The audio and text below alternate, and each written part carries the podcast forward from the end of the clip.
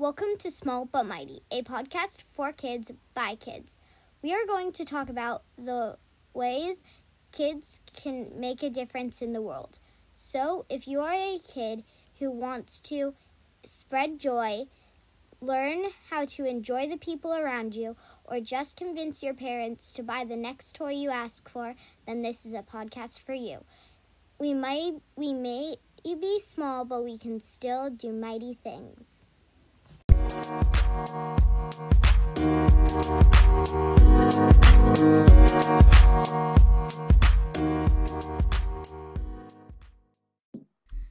Lisa. Thank you for joining me today. I'm ex- so excited to talk about kids and music.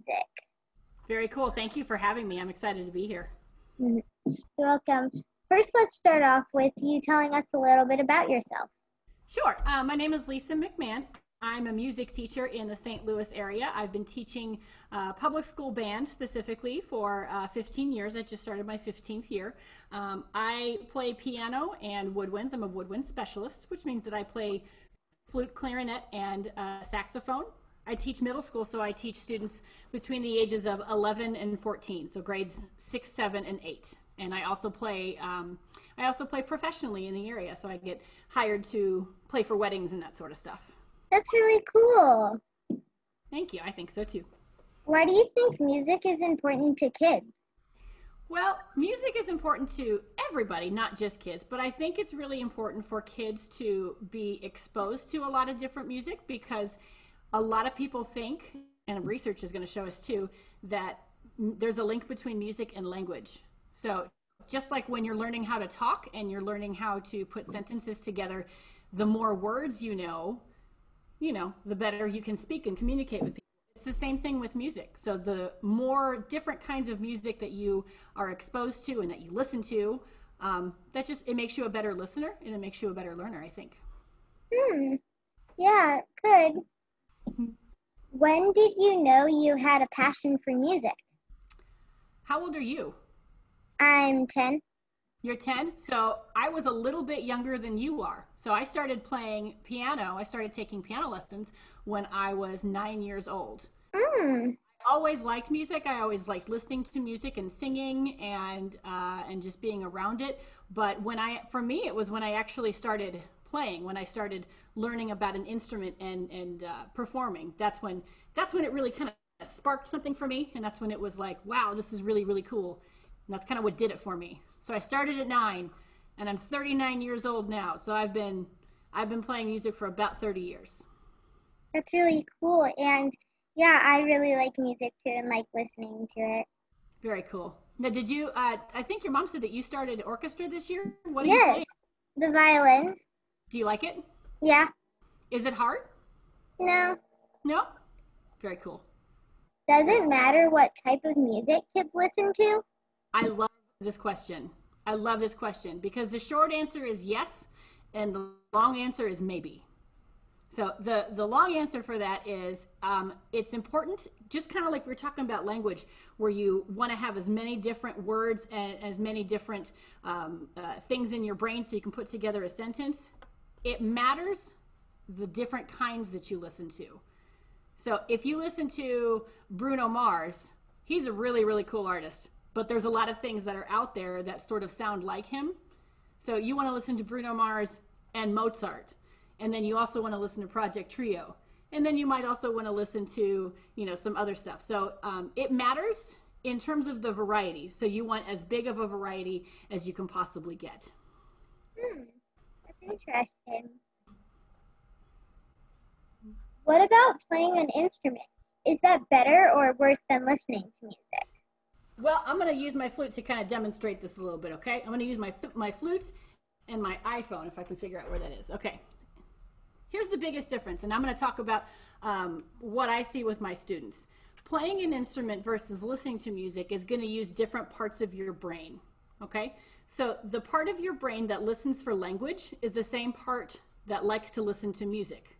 But playing an instrument is going to actually use your fingers, and it's going to actually use part of your part of your body, right? So um, it, it's it's different because it's gonna, it's like making those two different parts of your brain talk to each other. So the part of your brain that like does language and knows how to speak and that sort of thing, and the part of your brain that tells you to move your fingers, right? Those two things have to work together to play an instrument. So what my students struggle with sometimes, so this is my flute, and you've got keys that you push down here with your finger. Do you see it moving like that? Yeah. Right, up and down, right? I have some students right now that are having a hard time with this part. They know where their fingers go, but they have a hard time with actually pushing it down. Do you have any idea why that might be? No. Because it seems pretty easy, right? It just seems like apply a little bit of pressure and that thing is going to move. But here's why I think that's kind of hard. Here's why I think that's kind of hard for some people. Because we're used to these, right? Yeah. Do you really have to push down very hard on these? No. No, you just have to do that and then it opens up, right? So yeah. a, lot of, a lot of my students, they're learning a lot about that part of their brain because they can't just tap it, right? They can't just touch it. They actually have to apply some pressure and feel that. And that, so that's a little bit different. So that's kind of a complicated answer to a really simple question, isn't it? Yeah. So basically, if they're playing an instrument, they're using different parts of their brain that force the language side, the music side, and the body parts. It forces those to kind of talk to each other. So it forces us to learn while doing something that's really, really, really fun. Hmm. That's my long answer for that. Mm-hmm.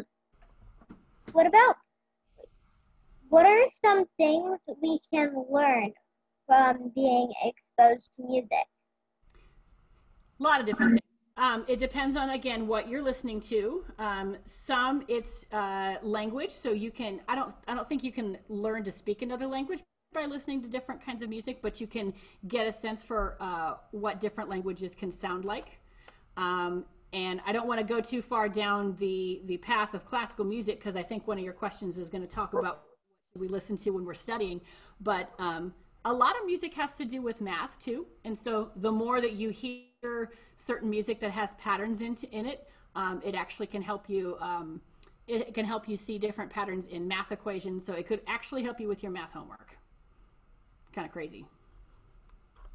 Mm-hmm. Mm-hmm. It's crazy.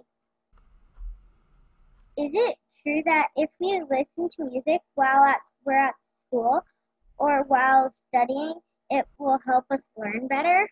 So here's what science says. All the musicians say, absolutely, music will make you smarter, right? But the science actually says there's a link between those two things, but it's not necessarily one causing the other. So if I listen to a whole bunch of Mozart, I make it smarter. But the way classical music is, the way a lot of classical music is, it's set up in patterns. So if you're listening to something that is all about patterns, then it's going to help that part of your brain think about what you're looking at on the page, and so you're going to be able to see patterns a little bit more. So it doesn't make you smarter, it just makes you pay attention more to what it is that you're actually doing. Does that make sense? Yes, that is interesting. Yeah. What are some good resources for learning more about music? There's a couple podcasts that uh, people can, uh, can, can listen to, or shows that they can watch that sort of dissect a little bit about um, how songs are made up, or how you can start to get interested in classical music, because classical music's kind of hard to get into if it's if it's not like your thing, right? So the first one I want to talk about, it's actually on Netflix. It's a documentary that's on Netflix, um, and it's called Song Exploder, which makes it sound like they're putting music into a bomb, and that's not really what it is. So when they talk about uh, Song Exploder, it just came out like in early October. And there are a bunch of interviews with uh, with artists, like Alicia Keys is one of them, and they basically take one of their songs and they'll talk about the different parts of it. They'll say, okay, the lyrics came for, the words came first for this one, but then this one I wrote the music first and then the words came after. So Song Exploder is one that I've started to to watch a whole lot. And they don't stick with just popular uh, artists. They, they go they go older. They go like rock and roll and that sort of thing. So that's kind of a good way to To, to start, and it's a, and it's on T V, so you can kind of sit on the couch and and watch and listen to it that way, and learn some uh, some things about music. Another one that's actually just a podcast, kind of like what you're doing. It's called Sticky Notes. Sticky Notes, the classical music podcast. I really like this one because it skips around a whole lot. Um, with different kinds of classical music, and it talks about, like, one time it'll talk about Mozart, which is kind of a deep dive. Like, you really have to like classical music to to to appreciate a lot of that stuff. But then it'll also talk about popular music, and it'll talk about folk songs, and it'll talk about um, sometimes they talk about Christmas carols or something along those lines, and they kind of go down the rabbit hole of history. So they'll talk about where it came from, where the words came from. Um, that's what I like that one a lot, and I use that one a lot with my students if we need a bit of a brain break. So if we've been playing our instruments for a really long time and they need to, you know, take a break from uh, having an instrument on their face, um, sometimes we'll throw on a podcast and, and, and listen to that. So that's Sticky Notes. It's a classical music podcast. I really like that one. Um, Molly, do you listen to a whole lot of music? Mm, yeah. Yeah? Do you have any, do you have any bands or any groups that you like to listen to? Mm, no, I don't. I just really like to listen to any kind of music. I'm going to give you one that I want you to check out, okay? Because it's okay. a, it involves involves violin, actually. There's a there's a group called Black Violin, and you should check them out because you'll really, really love them. It's a violinist, and then his uh, buddy plays viola, and then they work with a D J who, like, spins a whole bunch of beats and stuff like that, and then they rap over the top of it. They're both classically trained, so like they were in orchestra all throughout middle school and high school, but now they're like rock stars. Mm. Called Black. Should be sure to check that one out. Yeah, Black Violin. You'll really, really, really like that, like them. And I've seen them live a couple times. They put on a really, really good show. Um, the thing that they do that I really think is awesome at the end of their show, they always have um, they always have string students that are your age or maybe a little bit older from local schools in whatever town it is that they're doing their concert for, and they have them join them on stage, like for a big finale type thing. So it's really cool because then you've got people that are your age that are in their school orchestras, and they get to perform on stage with these big famous people. It's really, really cool. So Black Violin's one of them that you should check out. Um, I'm a flute player, and so I like this group called Project Trio. Um, so it's a flute player, and then he is with a cellist, he, a guy that plays cello, and then a bassist. Um, and they do they do a lot of really fun stuff. Um, yeah, so Black Violin, Project Trio, you should check you should check those two out, and make your parents listen to them too. So. Okay, I will. And thank you so much for joining me, and thank you for your time. I have one last question for you. If you could go back and talk to your nine-year-old self, what would you what advice would you give? Do you know what year I was nine years old? No. I was nine years old in nineteen ninety, so a long time ago. If I had to go back and talk to my nine-year-old self, my nine-year-old self was just getting really, really excited about um, learning an instrument and learning how to perform and how to play different songs and that sort of thing. I would say to my nine-year-old self, you know how you can sit down at a piano and work for hours and hours and hours, and you you you learn a whole lot from doing that? I would say to my nine-year-old self, you should do that with everything. You should work that hard with everything, because you could probably do pretty much whatever you wanted. So mm.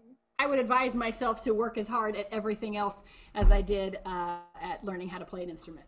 That's some good advice.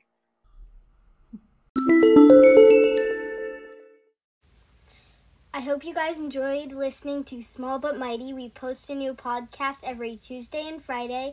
We may be small, but we sure can do mighty things.